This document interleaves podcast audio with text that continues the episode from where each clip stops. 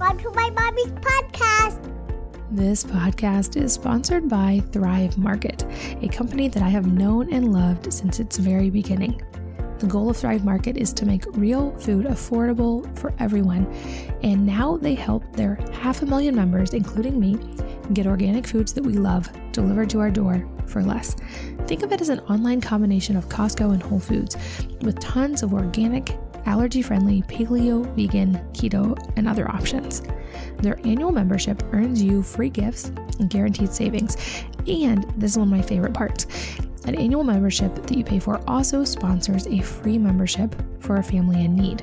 So you'll get 25 to 50% off top brands.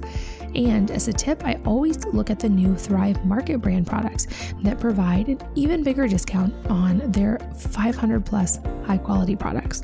You can check out all of their products and save an additional 25% on your first order by going to thrivemarket.com forward slash WM. So that's thrivemarket.com forward slash WM for Wellness Mama.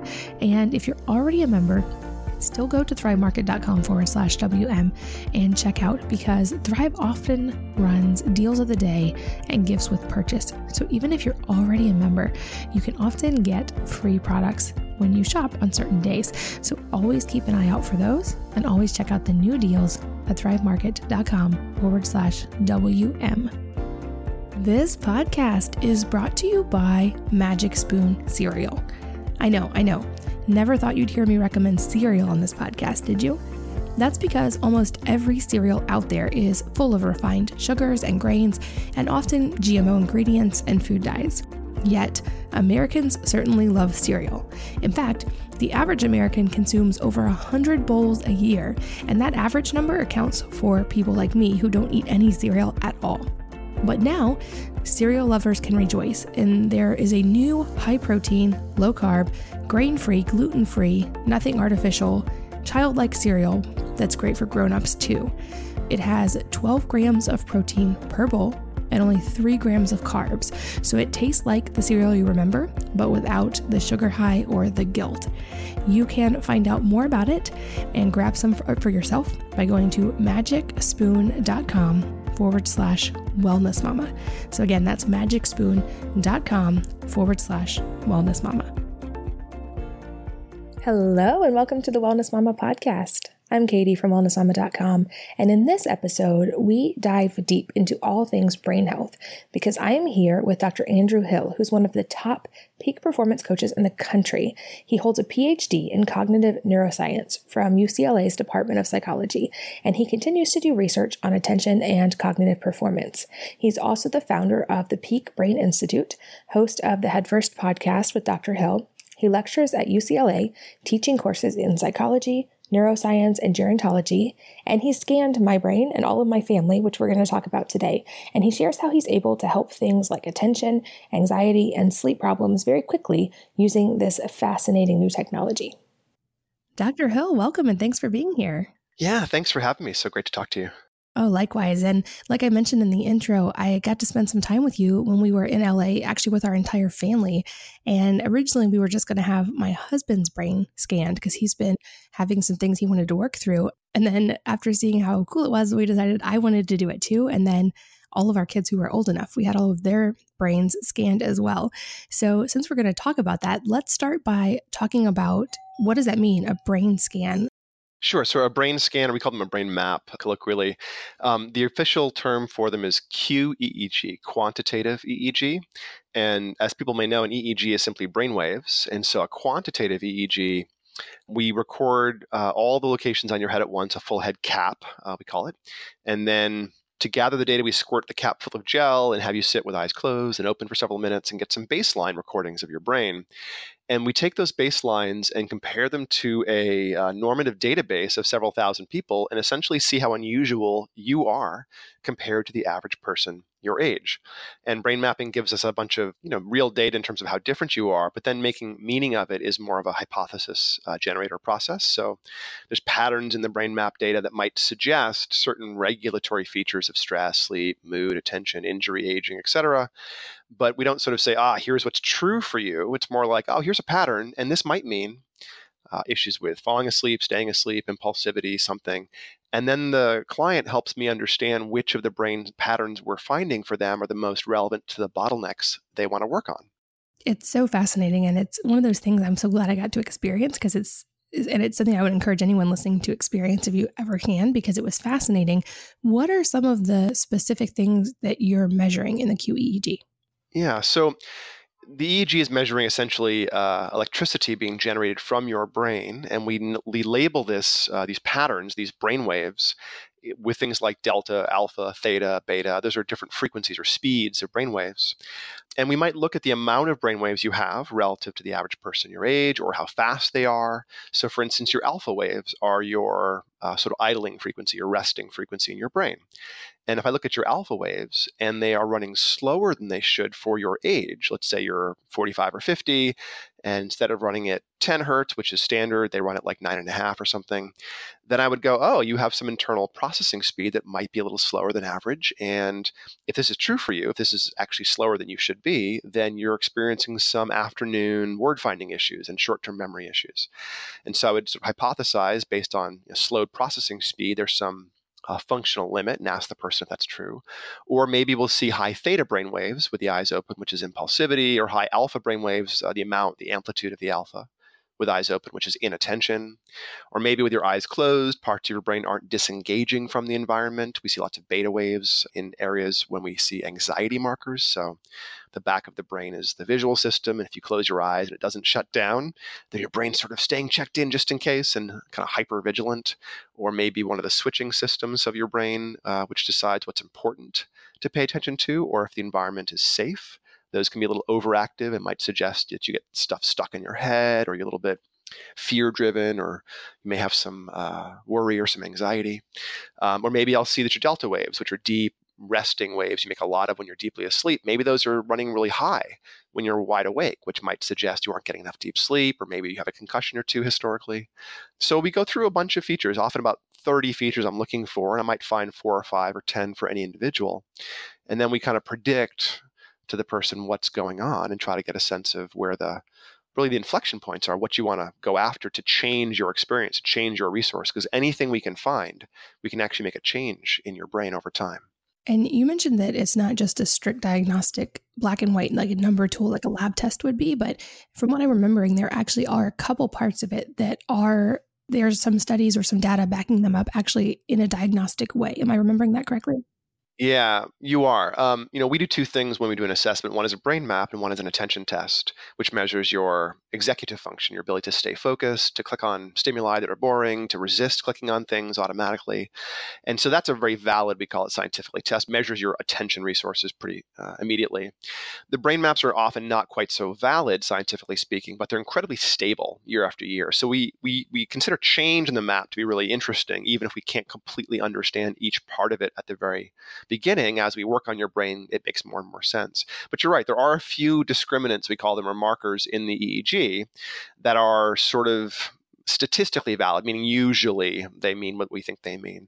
The most valid one is the ADHD markers, the ratio of theta to beta brain waves. Theta is sort of uh, high theta is a receptive attention state, but it also means the brakes are kind of off. So if you have a lot of high theta with your eyes open, then you're squirrel and everything pulls your attention. But having a lot of theta relative to beta means you tend to sit in that mode of noticing everything, being synthetic, getting bored when things aren't aren't stimulating, i.e., ADHD. So when you have high theta to beta ratios, um, I think the statistic from several papers is around 94% accurate in blindly sorting thousands of cases into ADHD and non ADHD categories by using one single measurement at the vertex of the head, looking at the uh, essentially ratio of slow brain waves to fast brain waves. So that's a very valid one. And then there's others that are you know somewhat valid. So the posterior midline, an area of the brain called the posterior cingulate, that's the part of the brain that watches the environment and kind of evaluates your behavior, make sure there's not a safety mismatch. So the posterior cingulate gets really annoyed at you if you're driving a car and you start talking to somebody in the back seat and don't look at the road, there's a sense of uh, watch the road. That's the posterior cingulate saying, uh, "Excuse me, what are you doing? This isn't safe." And so that posterior cingulate's a normal resource. We all have it, but it can get a little tweaked, a little strained, if you will, in cases where your brain has learned the world is threat threats are possible. There's some danger out there. And if that's very extreme, either through uh, trauma or through constant uh, threat, then the brain can produce what people know as PTSD, that sort of um, identifying threat, intrusive thoughts.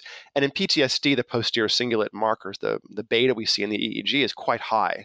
And it's pretty reliable to sort of say, you know, I think you're a little threat sensitive and you're probably having a hard time disengaging from worry. So ADHD is pretty valid. The PTSD markers are somewhat valid. Um, sleep markers, I can tell that you have brain fog. I can't tell why necessarily. I can't tell if you have brain fog because you're um, not sleeping because of stress or not sleeping because you're staying up all night playing Fortnite, or not sleeping because you had a concussion 10 years ago and it's eroding the quality of your sleep. But I can guess that, oh, look, you have some uh, connectivity changes, some high delta waves, and this would suggest there's some brain fog that can come from again aging, anxiety, sleep, you know, sort of primary sleep issues, or concussions. I wouldn't be able to dig in and tell you why your brain looks this way, but again, the brain maps are really stable. So your brain map today and in a year would look the same unless you did something pretty significant to your brain, like medication, injuries, months of meditation or neurofeedback. Biofeedback on the brain can make changes often very rapidly. Of course, that's what the, the, utility of the brain mapping is then what to do with it. So the exercise, if you will, or biofeedback on those patterns to change them is really where things get exciting. But uh, we we try cautiously to inform you about your brain data and then not believe it too much until it starts to make sense. So um, again, it's a statistical analysis how unusual your brain is from average, and everyone is unusual.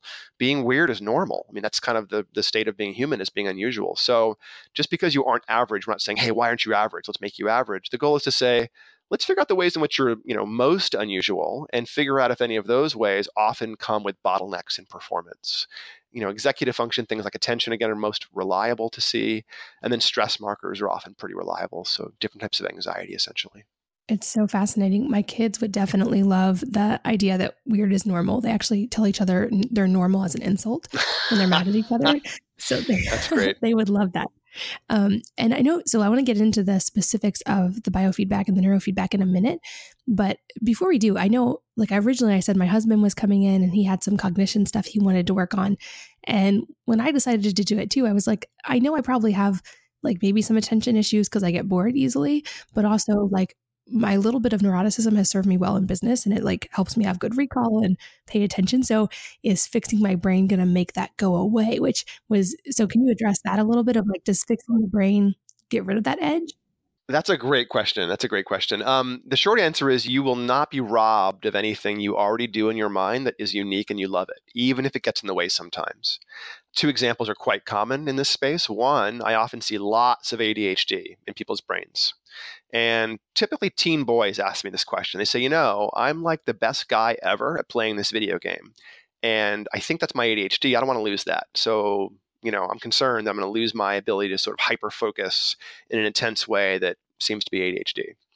And I tell them, you know, no worries because you'll be able to find that same focus whenever you want. You won't have to rely on the environment to cue that focus. That's sort of what ADHD is in some ways is relying on the intense environment to tell you if you should be attentive or in a intense mode.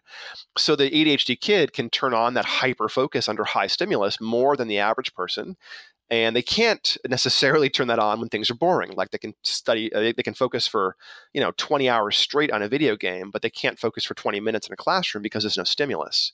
So the answer for this kind of person is you will have that access to that resource but it will no longer be stuck on. So you can decide to focus in a boring classroom and it shows up or you can decide to disengage from things that feel extra compelling like when your mom calls you to dinner you can put down the video game and not feel like you're you know withdrawing from a drug. So that's one example for very common for teen boys. And then a lot of ceos you know this is uh, equivalent to what you said. A lot of people that are high powered organized particular individuals when I look at their brain, I see a front midline, the, the, the uh, anterior cingulate, is a little overactive compared to the average person, you know, often a couple standard deviations.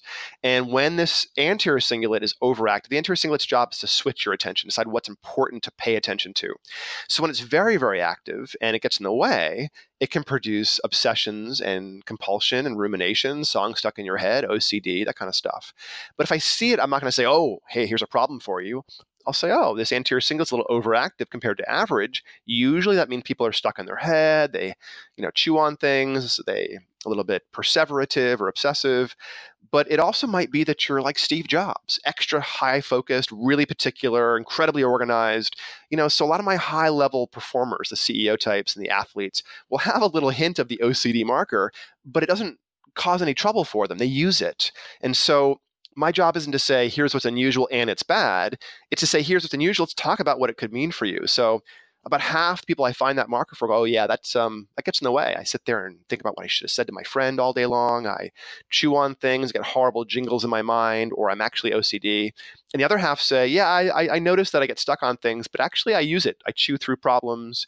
I strategize. I really like it. I don't want to work on that um, that resource. I want to leave it alone. And you can. It's kind of like walking into a gym and saying, I want abs, and they work you through the ab program. It might take, you know, different approaches depending on how you started off in physical health, but you can cosmetically almost design the body you want in the gym. You can kind of do the same thing for your brain resources in terms of your default mode of being calm or focused or flexible but you still have access to the uniqueness, so to speak, that you are. So when you want to reach for that resource, it is still there. Just like you know, if I sent you to the gym for three months and made you do curls, at the end of that time, you aren't walking around flexed. But when you reach for the heavy thing on the ground, your bicep comes online and you use the resource. And that's what happens with executive function. So if I train that up and you're the bored kid in the classroom, you say, oh, yeah, I should focus on this stuff. And it just shows up. It's an effortless way of using your resources. So, unlike medication, which imposes state sort of from the outside, and you feel different while the medication's uh, active, you can sort of feel it uh, altering you neurofeedback, the more you do it, the easier things get and the more you feel like yourself. So it's a very you know, almost counterintuitive way of working on your brain because people are ha- used to having stuff done to them instead of feeling more and more like you know, strong and calm and focused. Um, this is akin to the experience you get when you first start working out at the gym about three or four weeks in. You get up one day and you, and you go for a walk and you're like, wait a minute, I feel different. My body feels solid. I feel a little bit like I rested better. And things will creep in throughout all aspects of your life when you get fit physically for the first time. And that can happen with your brain. You start noticing that you're a better listener to your partner. Your kid does takes the trash out, being asked one spontaneously, like a couple weeks in. And working on your brain affects everything. So athletic performance, academic performance, social performance, if you will, intimate performance, it all shifts starting within a few weeks of working on your brain. And the fun thing is you can go after specific goals we find in the brain maps and then you get to see them change and it's sort of a fine-tuning process again like a like a workout where the personal trainer will structure a workout for you and add new things and push you harder and develop sort of compound workouts over time to give you you know more access to the goals you're reaching for. So um, it's pretty reliable to work on your brain. The hard part is figuring out what you want to work on based on the brain maps or based on the clinical lore of what works and then working through the process because it does take uh, some time to make change with the biofeedback. We often do about 40 sessions to begin, about three times a week, and we can usually get a couple standard deviations of change in your brain maps and your executive function, your, your attention test performance. And that's like going from profoundly ADHD to minimally or having lots of anxiety to, you know, having anxiety that's normal, if you will, typical under your control uh, only showing up when it should, so to speak. But again, it's more of this fitness process where I don't decide, you know, Peak Brain doesn't decide for you what you want to work on. You get the agency to go, oh, hey, there's this thing in my brain. I, I think I want to go after that. And then as you exercise that resource, you feel it change in your life. So um, it feels like you become, again, more yourself and things get easier, which is kind of lovely. When just to go a little deeper on that for a second, for anybody who isn't as into statistics as I am, so you mentioned a, couple of standard deviations in change, and that is really drastic. So give us an idea of, you know, how long would that take if we were just meditating, for instance, or trying some other method? Oh, well, you can't do everything with meditation that you can do with neurofeedback. Meditation works globally on the brain really nicely, and it works on several frontal features uh, front midline, the underside of the frontal lobe, and then lateral frontal lobe. Those are areas involved with anchoring your attention, being calm and, and, and relaxed in the face of stress, and then sort of like a, a detached ego where you're, kind of above it all. That's the ventral medial prefrontal cortex that develops over time with meditation.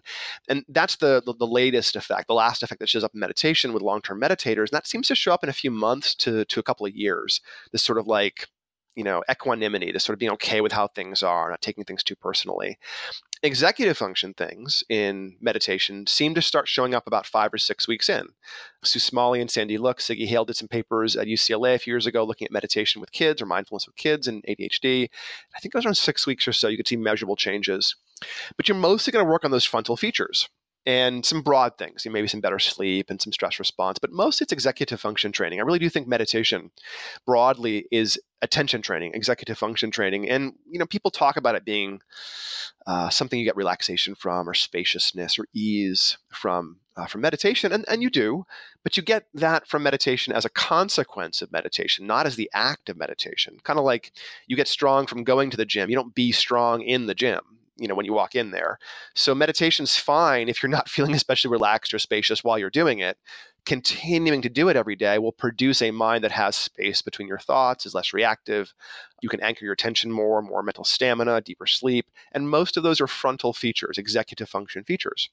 So again let's say three months to a year for those kind of broad resources in executive function with the first stuff showing up about six weeks in but really big changes showing up between one and about 20 years. There's some work by Lazar. She did some wonderful work with elders looking at long term meditators, showing the amount you meditate lifelong is a dose dependent effect on sparing you from typical age related cortical thinning. So, not pathological aging, but normal aging. You lose some of the lateral parts of your frontal lobe, and that means you lose some body awareness, some appetite things, some maybe some sense of balance, a few other sort of body and, and, attention things get shifted with the lateral frontal lobe. But if you meditate, even like 20 minutes a day seems to sidestep that and you are left when you're older with a brain that's fat and happy as opposed to old and lean. And this is a very robust effect, and it doesn't take a lot of meditation; it just takes a lot of practice. You have to do it, you know, for many many years before these effects will be very robust. And neurofeedback, in contrast, we reach in and change a brainwave or two or three for you. Now, we have to sometimes be very iterative. We don't know what will work for the goals you have, perhaps. Now, the easy things are the things that meditation also works on. So, almost everyone responds nearly perfectly to work on their stress response, executive function, attention, things like that. And that's sort of low hanging fruit for neurofeedback. It works, again, for almost everyone. It's the most reliable markers in the brain map, so we can target it to you very, very quickly. And um, again, about three months is, is, our first chunk of training typically for people. And we do three times a week. So 40 sessions in about three months. And if you're near the office, we map your brain every 20 sessions of neurofeedback. So every seven weeks or so, we map you. Um, if you're not near the office, we might map you every you know three to six months whenever you pop in. And we've done a few thousand people over the past few years, and it looks like we're getting about one standard deviation somewhere around 20 to 25 sessions in. If you're a slightly fast responder, we see more than a standard deviation 20 sessions in. And if you're a slightly slow responder, we see just shy, maybe half a standard deviation 20 sessions in. And by the time we hit 40 session, uh, 40 sessions, most people have hit two standard deviations. And to give people a sense who, again, aren't statisticians, what that means, I'm sure people are pretty familiar with a bell curve where most people are kind of average and unusual people are out in the edges of the curve. So, pretty concrete example if you went to a classroom of kids, you'd have about two thirds of them be average height, and about a third of them be really, really short, and about a third of them be really, really tall. And so that two thirds that is around the average, it's about one third above and below the average is typical variability. That's a standard deviation above and below the mean. So most people, typical variability, being average, being normal, is roughly one standard deviation above or below the average. So you might not be perfect with your executive function, your sleep, your stress, your mood, but if you're roughly within a third of the average, then you're you know you, are pretty much typical. When things exceed that, when you're more than about one and a half standard deviations away from the mean, that's when I start paying attention to the um, the markers, if you will, in the maps, the, the the brain map data, and also the attention test data. So on the attention test data, the average score for about 15 different attention resources is 100. That's the middle of the bell curve. And a standard deviation is around 12 points or so. So somewhere around 15 points, I'm saying, oh, you know, this is a problem for you. So if your vigilance or noticing new things in the environment is only an 85% compared to your average, that means you're missing some things and you're not as vigilant as you could be. But 85% of average is right where things start getting in your way. Not great performance, but maybe not a bottleneck, you know? But if your vigilance is at like 80% or 75% or 70%, now you're a couple of standard deviations below average at 70%. Now you're definitely inattentive. You're missing things, and people might call you ADD. And if I see the problems with vigilance on your attention test and look at your brain map and look at your eyes open data, and your brain's making a lot of alpha waves, it can't kick into gear, it's staying in neutral with its eyes open. Then those two bits of data, the poor vigilance scores and the high alpha eyes open would tell me, hey, you know, this often shows up when people are inattentive, little ADD. Is that true for you? Oh, it is? Oh, okay. Now we know what to go after. And maybe your alpha is a couple standard deviations excessive as well. Those become the sort of statistical checks we'll look at, the, the data points. And then hopefully we would assume in about seven weeks that your 15 points or better on the attention tests and your color shade, uh, you know, standard deviation improved on the eyes open alpha. And we can almost always go after specific things in the data and change them. The, the trick, of course, is knowing what things in the data map to your performance goals or bottlenecks or resources you want to work on. But yeah, we, we can typically take ADHD that's profound, like a really hard to manage kid or adult with ADHD or anxiety or sleep issues. Those are pretty classic, low hanging fruit, sort of basic uh, regulatory things. One of those big, you know, sleep stress, attention things comes in, and if it's severe, a couple standard deviations off of the mean, it's really getting in your way, we can almost always eliminate it in about four months. So about 50 sessions, we can eliminate ADHD for most people permanently. And take anxiety and we don't eliminate anxiety because it's a healthy thing you know being chased by a tiger be anxious run away it's exactly the right thing to do. You're in tiger country keep your feelers up that's the right thing to do. But human brains are so creative and powerful we can imagine tigers on like the highway and you know get sort of over keyed up that posterior cingulate that i mentioned earlier gets a little bit extra active when it learns the world is dangerous so it tends to stay that way but if we find let's say some you know you're, you're threat sensitive you're a little bit fear driven you worry and the posterior cingulate is a couple standard deviations higher than average in activity then i would assume that's probably why and then we would train it down and say what'd you notice a couple days later and if you're like yeah i feel less worried and i feel like i can handle stressful situations better, then we would believe that we might be onto something.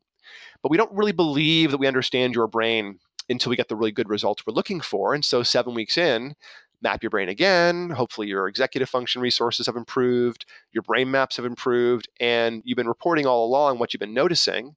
And almost always, the three things the subjective reports, the brain maps, and the attention test all sort of cohere, they, they, they converge um, about a month, month and a half in, we're, we're seeing the same changes in all those types of data points. And so we reevaluate what's changed, what hasn't, or at that seven week part, come up with a new a, a, uh, uh, uh, a, few new goals for you maybe like let's work on this too if you want or refine some some approaches we have. Okay we got half as far as you want to on this goal but let's really you know lean in this more or something. And again the client picks this. We don't tell you what to work on. It's not a doctor's office. It's, it's a gym. So i'm your coach not your your doctor in spite of having a PhD. And just like a coach uh, works to execute and implement strategies for the athlete's goals, that's what we do for you. So it's your goals for attention, stress, sleep, mood, peak performance, creativity, immune function, whatever it is. It's not my goal. And so while we may work on symptoms, you know, we might not. And it might be about peak performance things, but it's whatever you want to work on. Again, like a personal trainer might do a fitness assessment and say, oh, your left side's weaker than your right side. And you could use some core strength and you hear that and go, ooh, abs? Yeah, I want abs well, okay. If you want laser-like focus in, in uh, from Peak Brain, or deep creativity, or boost your T cells, or work on your migraines, or make you you know laser-like focused when you have to do a long day, those are all achievable things. I just don't know which of those things would be most useful to you, and which ones uh, you might want to work on. So, but yeah, a couple of months of those of training for specific resources and you see about a standard deviation of change in those resources in objective tests. You can't fake your way through an attention test or a brain map. There's no placebo response in a brain map. It's exactly the same year after year after year, unless you do something very significant to your brain. So when we get changes in, you know, six or seven weeks, we see a standard deviation or more of change. We usually, you know, believe that it's a real change. And once we've hit three or four months and get a couple of standard deviations and your attention resources are typical or above average. I mean, usually with ADHD, most people who come with ADHD will perform on the attention test between two and three standard deviations below average when I first meet them. And most of them, when we're done, are performing a standard deviation above average about four months later. So I can often get you from sort of impairments that are really getting in the way to benefits and the exact same resources that are now giving you a competitive advantage or making you able to lean into all the other quirky, wonderful things in your mind. I mean, ADHD, anxiety, those things tend to come along with other things like being gifted or intelligent or extra sensitive. And those are wonderful things. I mean, ADHD people can pattern match like nobody's business. They notice everything. And that's great if you're, you know, in a war zone or a video game or you're being an artist or you're in a forest trying to hunt for the berry not so good in a boring classroom. So if we can get the kids' uh, resources or the adult under their control and get that problem out of the way, then people just start thriving, and we again leave all the unique things in place, as you asked earlier. So it's really just deciding which resources are most uh, important for you to ease the bottlenecks in or to build the access to, and then we can um, usually achieve that in a very short amount of time. Again, you feel it within about two weeks, you know, three to five sessions in, people start feeling neurofeedback. And then usually about seven weeks in, in the office anyways, when we're mapping again, it's really, really noticeable subjectively once you've hit a standard deviation of change or more. I mean, that's basically like some medications don't produce two, some ADHD medications don't produce two standard deviations of change while the med is active. And we can almost always produce that or more permanently over a few months. So big effects. Yeah, that's so drastic. I mean, just to reiterate that, it's truly amazing that you're taking something like you said, brain maps, eh, other than extreme things, or like I'm not sure if you had a concussion or aging or things, other than that, they're not changing over time. It's one thing that's actually pretty stable, and you're able to make a drastic and permanent change, which is really, really amazing. Um, and you have alluded to it with talking about neurofeedback, but walk us through the process now. Like, how are we actually creating this change? Yeah, so neurofeedback is biofeedback on the brain. I mean, all neurofeedback is biofeedback essentially, but not all biofeedback is neurofeedback. So you can do peripheral based biofeedback like uh, heart rate variability or galvanic skin response or hand warming. And those are, you know, well understood biofeedback where you're training your awareness, if you will, your control of the peripheral nervous system. And peripheral biofeedback takes a lot of repetition. You have to practice feeling it. it. It's voluntary. And eventually, you might develop what's called skill transfer, where you get access to that state. Um, a lot of what people are doing these days for biofeedback is around HRV, heart rate variability, which is training the reactivity of the vagus nerve, which runs from the brain to the heart to the gut and back. So when your gut clenches from nervousness, your, your mind starts racing. When you run across town because you're you know, stressed, and then you get to the meeting and you're, you're carrying that stress in the meeting, that's the transfer of excitation between your gut, your heart, and your brain. And that system should be able to ramp up and ramp down really flexibly. If it can't, if it stays rigid, that's one of the things that happens in stress and anxiety. So you can measure that beat to beat variability and train it and learn to sort of drop into that state voluntarily but it does take some practice and you have to keep doing it and it never becomes permanent in peripheral biofeedback. Now central nervous system biofeedback or neurofeedback is training everything inside of the spinal column and, and skull. So it's the it's the central nervous system stuff inside of bone. And mostly we train EEG, although we also train blood flow. We call that HEG, uh, hemoencephalography, which works amazingly well for migraines and for Asperger's social function and for freezing up when you're anxious, because those things are all uh, driven by a drop in blood flow sometimes. So, uh, HEG or EEG training will measure what your brain is doing moment to moment. So, mostly we do EEG. So, I'll give you some concrete examples here. I mentioned earlier that um, distractibility is a high theta state and it's actually a high theta to beta ratio. So if we measure your theta brainwaves moment to moment, and also measure your calm focus beta, sort of poised, alert, but not super busy brainwaves, which are a low beta called uh, SMR, 12 to 15 hertz. So if I measure this theta and this SMR moment to moment, it'll change. Your brain is changing. It's dynamic, it's chaotic, everything's changing moment to moment.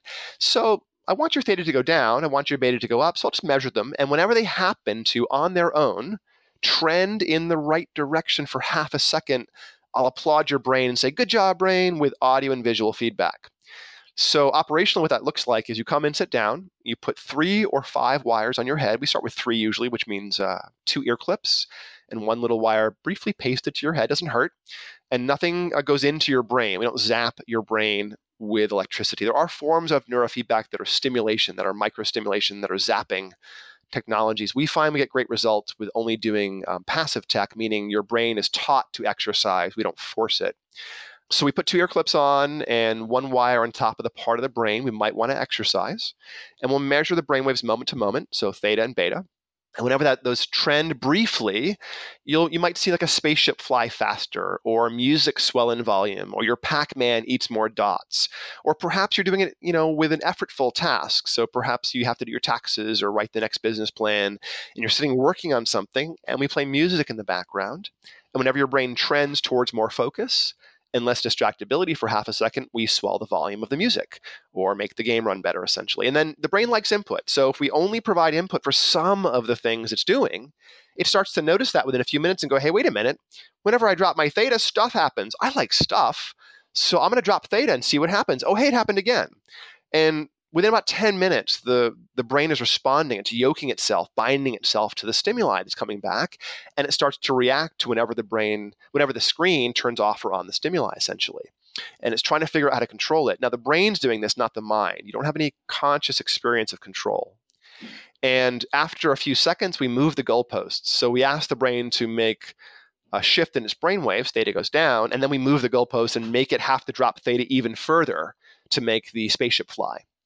And so we're always sort of adaptively adjusting these things we call thresholds or comparators to tell your brain which direction to move in. And you train for half an hour, and whenever your brain on its own happens to shift in that direction, something happens in the screen. And then over the next 24 hours, your brain goes, you know, whenever I got more theta, or, whenever I drop my theta, stuff happened in the world. So it starts to exercise itself in that direction. It's a very subtle effect, but you get about 24 hours of very gentle movement in the direction you exercise the brain. And as the client, your job is not to do the voluntary thing in the chair because you can't control your brain waves really voluntarily. It's to spot what happens later. So you walk out of the office or you, you know, close up your training machine at home, and then that afternoon you might notice something, a little subtle shift in your focus or calmness. Or maybe your sleep is different that night. Your onset is easy. You sleep super deep. Or maybe, you know, you notice a couple days later you're having an intense conversation with your spouse and you find yourself able to stay with it and be a better listener because you're calmer and less reactive. So things start creeping in over time, but the process of training is sitting yourself down in a chair, sticking 3 to 5 wires to your head and literally watching things change on a screen off and on. And again, it's involuntary. This process was discovered 52 years ago, 1967, at UCLA, and it was discovered on cats. And the joke I tell now is that um, cats are exceptionally bad instruction followers. This is not a voluntary process, not a placebo response. There's no way to get a placebo, you know, for nonverbal animals, right? So the experiment that Sterman did in the 60s uh, NASA came to Sterman and said, Look, our astronauts are getting sick breathing in rocket fuel vapors. Can you please test how dangerous it is? And Sterman did a dose dependent study looking at increased time exposed to methyl hydrazine vapors, rocket fuel vapors. And he was using cats as his test subject and found that increased minutes of exposure meant increased symptoms. You know, stumbling, drooling, crying, um, seizures, coma, and death it was pretty brutal, but it was the 60s. We are doing lots more aggressive animal research back then. And what was interesting is of the the 34 cats or so he was using, about eight of them refused to have seizures. And instead of needing 40 to 60 minutes to show instability, sort of pre-seizure events, they needed 160 minutes to show these same events. And he couldn't figure out why most of the cats, their brains behave one way under toxic exposure, and the other cats behaved a different way, essentially, didn't have seizures, until he remembered he'd used those other cats in another experiment six months prior, where whenever their brain waves, this SMR brainwave I mentioned earlier, whenever it surged, he squirted chicken broth into their mouth with a milk dropper. And did this for uh, like a half an hour, two hours. And then months later, these cats had seizure resistant brains. So Dr. Sterman's um, lab assistant was also epileptic and was kind of medication uncontrolled, taking meds, lots of heavy duty neuroleptics, but not getting suppression of seizures, having you know tens of seizures every month. And so they worked on her brain. They found a way to you know give her an audiovisual reward whenever the, the SMR changed. And they trained her off and on for a couple of years, and she went off all of her meds and was seizure free for a year. And that was pretty exciting. So Sterman started to talk about this in regards to epilepsy and seizures. And then, of course, we found that similar frequencies, this SMR pattern, is actually rather magical for things like sleep and for ADHD. So that was really the, the start of the field in the late 60s. But um, again, an involuntary process, whether or not you want your brain to change, it does. So your job isn't so much to try in the session, it's to you know be the intelligent you know creative driven person bef- before you start and say yes i want to work on that and this and this and that and then later to say what you actually noticed because you know, I'll I won't set your goals for you. I'll also not tell you what you should be experiencing. We want to know what you what happens in your sleep, stress, mood, attention. And again, after three to five sessions, this stuff starts to shift. So, you know, the, the cats prove it wasn't a placebo, but I've also done a lot of this work on nonverbal children, people with severe impairments, people in coma, um, also, plenty of teenage boys who just don't want to be here and sit on their phone the whole time. But after about two weeks, their ADHD starts to drop anyways. You know, so it's an involuntary process. You, your brain gets moved. Your job is to say, "Ooh, let's work on this," and then, "Oh, I think I noticed that. Let's lean into that more. Back off from that. Try harder, etc." So. Yeah, and I will say it was actually like it for me in the very beginning, it was frustrating because I was like, wait, I, I can't actually consciously do better at this. Like, I want to be able to win this game. And instead, you're, to put it in perspective, you're hooked up to these monitor or your these wires on your head and you literally just you told us fly the spaceship and i'm like but, but how are there directions how do i make it yeah. go better and kids love it because to them they're like i'm using the force to fly a spaceship yeah exactly yeah, but, but but for you, you have to let it happen, not make it happen, basically. So we're just you know measuring what your brain's already doing. Your brain's going to change all by itself, so it doesn't have to. There's really no effort involved, which is nice too. Yeah, and that's a good life lesson too. Let it happen versus make it happen. That's a good lesson for some me. things. Yeah. This podcast is sponsored by Thrive Market, a company that I have known and loved since its very beginning. The goal of Thrive Market is to make real food affordable for everyone. And now they help their half a million members, including me, get organic foods that we love delivered to our door for less.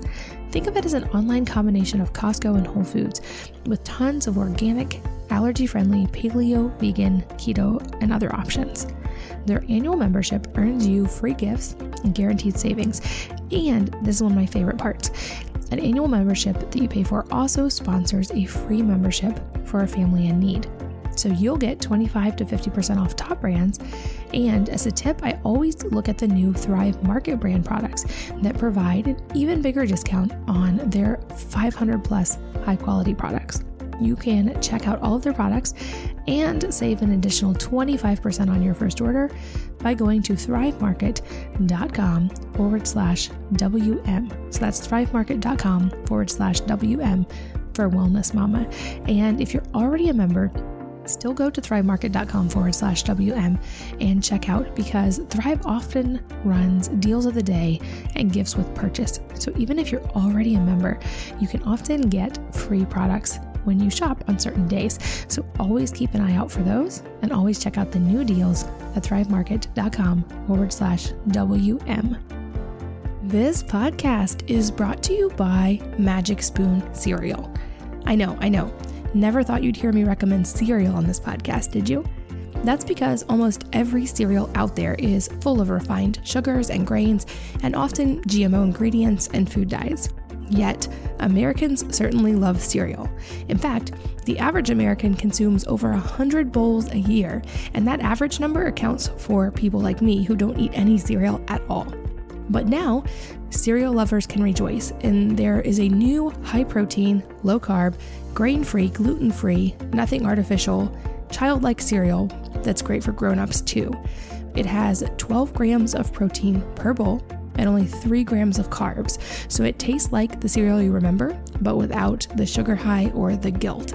You can find out more about it and grab some for yourself by going to magicspoon.com forward slash wellness mama.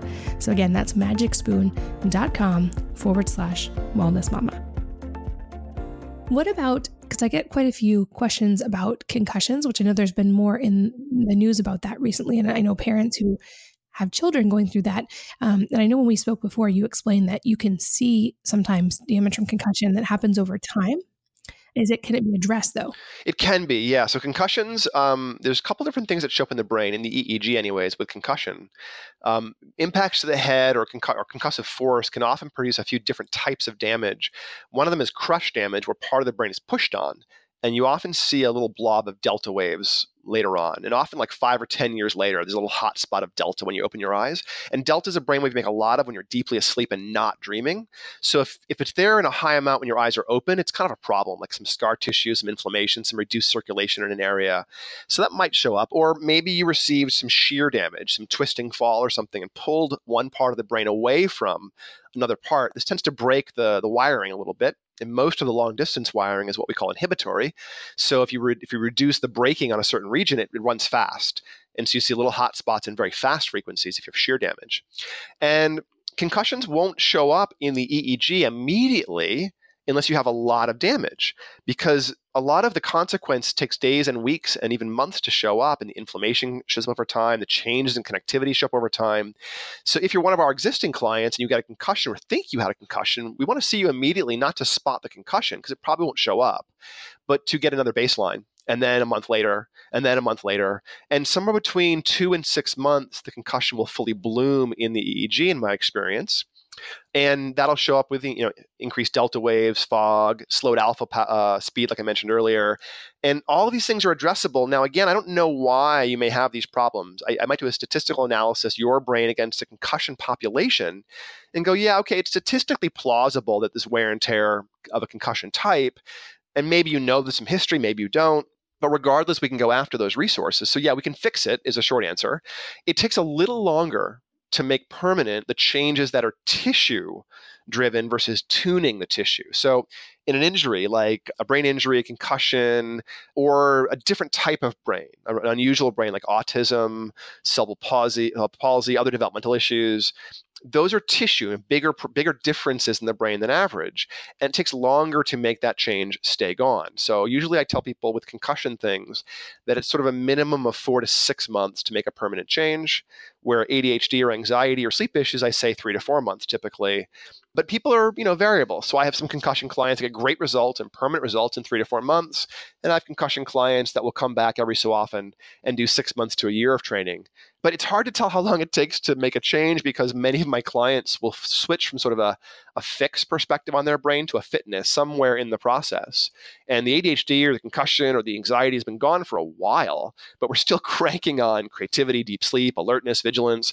And so it's hard to sort of you know for me anyways to gauge when we flipped from fixing problems to working on the resources. I don't really have a distinction there. So yes concussions can be fixed. Aging you know slowing down processing speed with aging i work a lot with people who have uh, toxic exposure with brain fog which isn't concussive but produces a lot of the same kind of symptoms. Things like mold and Lyme exposure will produce really similar kind of symptoms brain fog, irritability, lack of deep sleep, fog and fatigue, short attention spans, short fuse.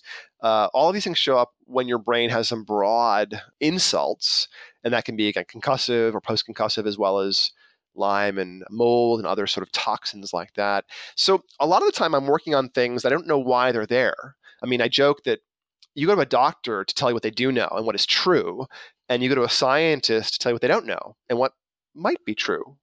And I do a lot of asking questions. I don't do a lot of giving you answers, actually. But the questions I ask help you understand your own brain. And so hopefully over time, you become the expert and you're telling me what is true about your resource changes. And then I help you validate those changes by looking at data, objective data, attention testing, brain mapping. But really, you're the person who understands what's happening and you're the person picking what direction to go after. I'm just again the coach helping you architect that change. Um, and I don't really care if your changes are, hey, help me fix my ADHD, help me fix my brain fog from concussion, or help me be the most creative and vigilant person that I can be. Those are really kind of the same statement from my perspective.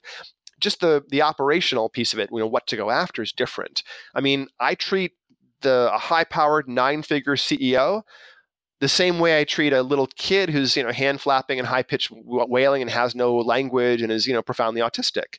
The the interventions, the things we're doing to the brain are different for each person, and the criteria for success might be different. I mean, the autistic kid, some eye contact, some drop of you know the, the sensory integration issues maybe some language coming back maybe dropping some seizures if he has them. Those are great goals and very achievable. But for the high powered ceo it's deepening that sleep making it so when he gets home or she gets home at night they're not burnt out and snapping at their spouse. You know handling uh, the things that a CEO or an entrepreneur has to handle all day long, the, the high stress, high dynamic environment of switching your attention. And again, those are valid goals but they're they're of course different than what the the autistic person might want but they're fine. Uh, my job is not to say you know here's what you should do to your brain or here's what's wrong with you. It's like great here's what your brain looks like. What do you want to do? What do you want to work on? And both those people the adhd person and the high powered ceo would both have permanent change somewhere between three to six months. And so you might not get everything you want done in six months so do some more training and go after more change. So again the first time you walk into the gym, you might be a little overweight, not flexible, and easily winded walking upstairs. And after three or four months of working out, now you're in incredible shape. Maybe your goals change. Maybe your goals for your fitness level up, and you have different goals after that. Many of my clients come after uh, uh, at the process with another level of goals after they fix their ADHD, their seizures, their anxiety. Now they want to work on something else. Now I, I should I should clarify something. I've been talking about this as if it's a, um, a metaphor uh, similar to the body gym. And it is in some ways. It takes time, it's gradual. But unlike the body gym, the working out is effortless. You don't do anything. And unlike the body gym, once you built enough of the resource, the change is permanent because your brain takes over and has that resource on tap whenever you use it, especially for the things that you use every day. I mean, every day you're attending, being flexible with your stress response, falling asleep, waking up, switching gears. So, those core human resources, if you will, those things once trained up enough become permanent because you're practicing them every day. It's kind of, you know, to go back to the body metaphor, um, if you went to a physical therapist for a knee that wasn't quite right, some strained muscles, some poor gait, and they worked with you for a few months and corrected your gait, got the knee nice and strong, well, now you're walking around every day practicing good knee health and strength and flexibility, and that maintains because you're using it the right way. And that's what happens with your brain your executive function, your stress, your sleep, your mood, your lack of seizures. You're practicing those things every day with your brain activity. And as long as you keep practicing them, they keep uh, robust and strong. Now, if you stop sleeping, start doing lots of crazy drugs and sugar, and you know, take on nine jobs and stress yourself out and throw your head through a window, you know, things may come back. You might undo the change. Like I eliminated my ADHD, which is among the most profound you could ever have. I mean, you know, several, like seven standard deviations on attention tests and uh, five standard deviations on brain maps for me when I started. And I did tw- uh, about 18 sessions working as, as a technician for somebody else in an autism center after hours. And in 18 sessions, I eliminated all of my ADHD completely on, on attention tests. It was still there in my brain maps a little bit, but I could perform perfectly well for impulsivity on uh, attention tests. And then I went back to grad school and got a PhD studying neurofeedback and, and got a neuroscience PhD because I love this stuff. But about five years into my PhD, I was done all the classwork. I was teaching full time. I was working full time. I was doing my dissertation. I was under a little bit of stress and I wasn't sleeping, eating, doing other you know aspects of self care of my brain all that well and I started to get anxious and ADHD. And it kind of crept back in. Maybe um, it was about eight or nine years after I had eliminated it. Came back because my sort of brain, you know, that these were the places in which the weak spots broke through again because I hadn't done quite enough of the shoring up. I only did like 18 sessions back then. And I was dealing with lots of things in my life my brain was trying to pattern to, and it patterned back into ADHD. Well, I, at the time, wasn't doing a lot of neurofeedback on myself. I was doing it in the lab. So I got some stimulants and tried some things, and I had no success in any of the non neurofeedback ways. So I went back and just did more training, and um, uh, that you know had a really good effect again. And that really made me sort of decide to switch gears from the academic tenure track research academic kind of world and um, go into the sort of business world and, and open up neurofeedback centers because i was i went to grad school mostly to figure out how this stuff works because i really feel we're sort of in a blind men and elephant situation we all understand a piece of the picture but no one understands the overall uh, truth what's going on we actually have some conflicting ideas because of our limited perspective. And so that's why i went back to grad school. But in grad school and getting some additional benefit and working with a few people individually and also seeing what it did in the brain at a really nuanced level in the research lab um, made me decide that the mission post grad school had to be giving people access to this technology. And this is the this is why peak brain is not a doctor's office. You know we have multiple um, centers in the world. We're opening more. And the goal is to give you access to neurofeedback like you have access to physical fitness. And it's your decision, your agency about how to engage with it, not doing it when stuff is wrong or when, when something's broken or when it's a symptom, you know, not receiving it, not having it done to you the way that a psychologist or doctor might do stuff to you or do stuff or tell you what's important. We don't want to do that. And so for me, it's been a really a massive enabler in my personal life. And I, of course, saw amazing things happen in autism centers and, you know, seizures go away routinely and profound issues in OCD and PTSD go away routinely. And so I, I, I knew it was, uh, you know, worth something. And then deciding what to do as a grad student, uh, finishing up my PhD, I got called into, um, you know, doing this, this sort of business piece. And that's why we're doing it as a, as a series of brain gyms, essentially. Yeah, and that's it's such a good analogy because to go back to the gym and the abs piece, it'd be like almost if you got amazing abs, but then you just got to keep them forever without having to do as much yeah, exactly. Exactly. So it's really nice that you can dial in things and then have them stay stable. And also, Peak Brain has this policy. Uh, we map your brain and measure your attention and charge you one time for assessments. So we reassess our clients without charge as long as we have a company. You're welcome to stop into a center and get a map done. So brain maps, again, don't change all that often. So if you aren't doing something aggressive to your brain, then every six months or so should show roughly the same kind of brain activity. But if you are doing lots of things, nootropics, neurofeedback, meditation, exercise, physical therapy, psychological therapy, and you do several months of those things, would love to have you pop back in, look at your brain, and then I'll go over it with you. And after you do a few of those assessments, you become the expert in what your brain is. And then over years, this is why it becomes valuable. You know, you get a little older, feel like you're slowing down, you can check. Am I having an off week or is my alpha speed actually slowed? Am I aging too fast or am I just not sleeping? You can answer these questions for yourself over time. And again, my job isn't to say, here's what's true for you. It's to teach you to become your own sort of scientist. And so we help you learn to read your data. I think a couple days we're going to have a, go over all your and your kids' data. And then we'll, I'll teach you to read the reports, to read the raw data and the, the bitmaps and the statistical analyses. And it'll be interesting, hopefully, to you, and we'll record it so you can review it. But then in several months, you can do it again, and then you'll you'll start really understanding your brain.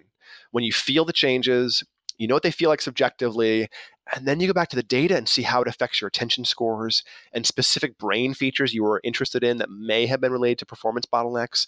When it starts to change, you see it in the data. It becomes incredibly empowering. I mean, sometimes it's empowering the first time you look at your brain. I have clients who've, you know, burst into tears when I look at their brain and I see like, you know, the evidence of damage they receive from abuse and it's real. And, and and like they see it and oh my gosh, it's not just me being lazy, I have some real damage or I see their ADHD and they're like, "Oh my god, yes, it's a real thing." Or I see their, you know, their trauma, the PTSD. Sometimes it's very freeing to go, "Oh, it's my brain. I'm not weak. It's not a problem. I'm not bad for being anxious." I mean, eh, you know, if we have physical injuries, no one blames you for having a broken leg but the silent sort of um, limits of our performance, you know, anxiety, ADHD, more significant psychiatric things are do have stigma. And from the outside, people, you know, blame us for being anxious or distractible or, you know, not sitting still. From the inside, we also blame ourselves. And a lifetime of managing your less than tractable attention, stress response, sleep, uh, trauma responses, whatever they are, can produce a lot of feelings of um, disempowerment, but also guilt and shame for being this way. And looking at your brain and going, oh, it's my brain. Oh, look at that. My brain's impulsive and it's real. And now I'm doing something about it. It's incredibly empowering first just to see. And then when you make the change and see all the scores change and it, it helps you trust what you're feeling, that things actually are different. So it's a lovely thing to be able to give people is control over their own brain resources instead of saying, here's what's wrong. I mean, I've worked in every aspect of mental health you can imagine inpatient, outpatient, crisis, long term, residential, profoundly impaired people with no language, highly performant, gifted people, and everything in between. And in all those environments, there's not a lot of agency. It's being done to people, especially when it's more severe, you know, more, more acute psychiatric stuff. And that's always rubbed me the wrong way. I want people to have control and to get access and get agency and showing you your brain and showing you your attention scores gives you a hint, gives you a lens through which you can start to understand yourself. And then you can remap your brain. You want to come in and see what your brain looks like on versus off caffeine? That might be really informative, or on and off your, your supplement stack, or maybe off and on your like three nights of sleep deprivation, you can do those things with us. You can be your own sort of experimenter. Um, I'll, I'll, be on uh, e-television tonight doing a brain map on a uh, psychic. We wanted to see what his brain did while he was doing his psychic thing. So you can do that kind of stuff. If you have quirky brains, Peak Brain is your sort of private science lab to go in and try things. So yes, we can help you perform well. That's really nice. But I find it almost as useful just to help you understand yourself. So you know, I, as you can tell, I'm sort of on a soapbox here, but this is why we why why we do this stuff is to give you this access, this agency. No, I love it. And that's why we ended up doing it with all of our kids, even though that wasn't our original plan. And I'm curious. Um, also, we talked a little bit when in office about the intelligence side. And I can obviously see how you know better attention would help with test scores, for instance. But I asked you about IQ specifically, and you explained how IQ isn't a perfect test to begin with, but that yes, this can help. So can you walk us through that? Sure. So, yeah, as a cognitive neuroscientist, and I'm also a gerontologist, which is uh, the study of aging. Um, and intelligence is an age based analysis. Historically, it was developed in California um, as a difference between. Um, I think it was at Stanford initially, uh, a difference between um, chronological and developmental age. And it's never been perfect because of that and it's, it's revised every few years because of cultural biases essentially and now, I mean, IQ um, is defined as what IQ tests measure. It's a very circular definition. And so when I'm teaching about IQ or about changes across the life course to my students, I usually point out that there's a couple of resources you can measure that are in the brain, physiological things that are highly correlated with IQ, as well as things like life success, and they're probably more valid than IQ is itself. So those include um, two big resources. One is working memory, or how many things you can hold in your mind, and one is speed of processing, which, from an EEG perspective, is indexed by how fast your alpha waves are at rest. So, if I measure your alpha waves and I find that they are very slow, I would expect you are aging fast or not sleeping great, so your internal processing speed is slowing down. But on the other end, if your alpha is very, very fast, that usually means you're highly intelligent and a little bit anxious. Essentially, if you have all these extra resources with which to catastrophize, sometimes your thoughts are having you because they move so fast. You know, you're, you're kind of falling downhill in your mind, catching the thoughts, you know, by moving faster. So I don't know why it happens completely. There's been several studies looking at intelligence, a few that are very good, and it looks like you get about a standard deviation of intelligence improvement about 15 points. So again, like my uh, attention test, the mean of most intelligence tests is 100, the average, and 15 points is uh, a, a standard deviation. So about a third of the population is 85 to 115, essentially. And unusually not intelligent people are below that, below 85, and unusually intelligent people are above 115. Once you're at two standard deviations, performance differences are unusual. So below 70 is impaired for intelligence, and above 130 um, is quite intelligent. I'm not sure where the genius level is. Some people say 130, some say 150. Once you're another standard deviation, 150, 160, intelligence is so weird that it usually comes along with impairments like you're ridiculously intelligent but also socially awkward or something once you're like 150 160 and above 160 people are it, it, fractures people are not like each other it's very very unusual and almost always comes along with a deficit the same thing below 70 a lot of deficit so the individual IQ number isn't all that useful to me. I don't care about it. I care about your speed of processing, working memory, things like that, because those are valid. I can measure them in the brain. But across different techniques and neurofeedback, uh, it looks like you get some intelligence improvement on those intelligence tests. So I know my clients' alpha speed improves. I know they feel sharper. I know they have better self control. I know they perform better on the GRE, SAT, MCAT, uh, financial licensing exam, whatever it is they're studying for, they get better. So that would improve intelligence scores, but I'm not sure it changed the the the quality of the person in any significant way. It just gave them better control over their resources. And in things like ADHD, I don't think there's no, so much a lack of the amount of resources. People with ADHD can hyper focus better than average under highly stimulating environments. If you have profound ADHD, you're the guy I want next to me in a war zone, in a jungle, on a sports field, being creative. Absolutely, you'll perform way better than average. But of course, in the absence of those highly stimulating environments, you know, you won't. So that's sort of the uh, the overall perspective is that you can take control of these resources. So I got a little sidetracked there. You could bring me back. I'll I'll clarify more. Yeah, I think that was a great explanation and really dramatic too, because I think people are probably understanding now just how amazing a standard deviation of change is. But when you're talking about that degree of change, like even just for me or some of my kids, that's truly actually a jump between like a slightly high IQ to like actual genius level, which is amazing. Or, or taking the genius person and getting their problems out of the way. I mean, I often joke to ADHD people, they're kind of like the engine of a Porsche with the brakes and shocks and steering of an old VW bug. So you're always overcompensating, overreacting, can't quite control this amazing amount of power. But neurofeedback gives you better shocks, better steering, better braking, and now you can use that highly, you know, powerful engine to get where you're going instead of to disrupt the classroom or to doodle in the boardroom. You can use it to like power through cognitive tasks and to hyper focus, um, even when you know you might not be able to from a sort of natural, if you will, ADHD perspective. Yeah, I'm really curious to see specifically for one of my children who has on test an extremely high IQ, like solved a Rubik's Cube at age four unassisted, and is bored by normal life.